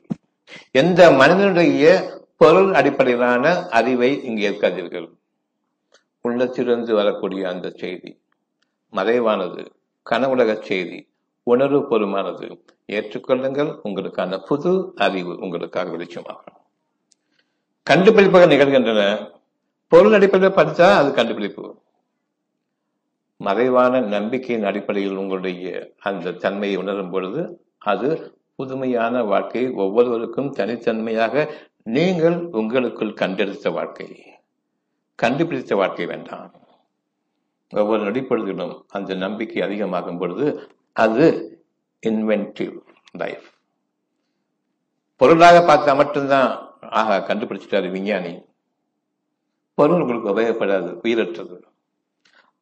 அருளில் வாடுங்கள், மறைவான வாழ்க்கையை வாடுங்கள், நம்பிக்கையை கொண்டு வாடுங்கள். அந்த நம்பிக்கையில் புதுமையை மேற்கொள்ளுங்கள். அந்த புதுமையில் உங்களுடைய நம்பிக்கை, தன்னம்பிக்கையை அழித்து ஒழித்து இறை நம்பிக்கை அதிகரிக்க வேண்டும். அந்த இன்வென்ஷன்ல வாடுங்க. அது கண்டுபிடிப்பு. உள்ளிருந்து கண்டெடுக்கப்படுகிற முத்து போன்று முக்குளித்து இருக்கக்கூடிய அப்படிப்பட்ட ஒரு வாழ்க்கையை வாழ்க்கை உங்களுடைய இறைவன் உங்களை கவனித்துக் கொண்டிருக்கின்றான். நன்மையானதை மட்டும் நம்பி பழகுங்கள். அது உங்களை அறியாமலேயே நன்னம்பிக்கை, இறை நம்பிக்கையின் பக்கம் உங்களை அழைத்து செல்லும். உங்களுடைய அறிவை கொண்டு வாடுங்கள். எடுப்படையே நடக்காது, இது சாத்தியமில்லை. எனக்கு சுகமாகாது. எப்படிப்பட்ட ஒரு வாழ்க்கையை இதுவரையில் வாழ்ந்து வந்தோம், இனி அந்த வாழ்க்கை நமக்கு ஆகாது. வேதத்தின் பிரகாரம் வாழுங்கள், சத்தியத்தை கொண்டு வாழுங்கள், அறிவை நீக்குங்கள் என்று சுகமாகுங்கள். மனிதர்களை விட்டு விலகுங்கள், இறைவனுடைய அனுகிரகத்தில் வாழுங்கள். தன்னம்பிக்கை என்ற கேடு கூடாது. இறைவன் உங்களுக்காக பொறுப்பேற்றுக் கொண்டான். இந்த நொடிப்பொழுது முதலாக உணர்வை கொண்டு வாழுங்கள். அங்கு இல்லாத நன்மையை நீங்கள் தேட முடியாது. நம்பிக்கை கொள்ளுங்கள். வாழ்ந்து கொண்டிருக்கின்றீர்கள் என்பதை நம்புங்கள். மனம் அமைதியோடு இருக்கும் பொழுதெல்லாம் நான் வாழ்ந்து கொண்டிருக்கின்றேன், எதனை விரும்புகின்றேனோ அதில் வாழ்ந்து கொண்டிருக்கின்றேன், இன்னும் நான் அறியாத விருப்பங்களிலும் வாழ்ந்து கொண்டிருக்கின்றேன் என்பதை அறியுங்கள். இறைவன் அறிவான். இந்த வாழ்க்கையை உங்களுடைய இறைவழி வாழ்க்கையாக ஏற்றுக்கொள்ளுங்கள். நீங்கள் விரும்புவது உங்களுடைய இறைவனிடம் இருக்கின்றது. நீங்கள் கேட்பதும் கிடைக்கும். அவரிடம் பொறுப்பை ஒப்படைத்து விடுங்கள். என் இறைவனே, நீ பொறுப்பேற்றுக்கொள், நாங்கள் மறந்துவிட்டாலும் எங்களை கைவிட்டு விடாதே என்று நீங்களும் உங்களுடைய குடும்பமும் சிறப்பான வாழ்க்கையின் பக்கம் திரும்பிவிட்டீர்கள். இறைவன் போதுமானவன்.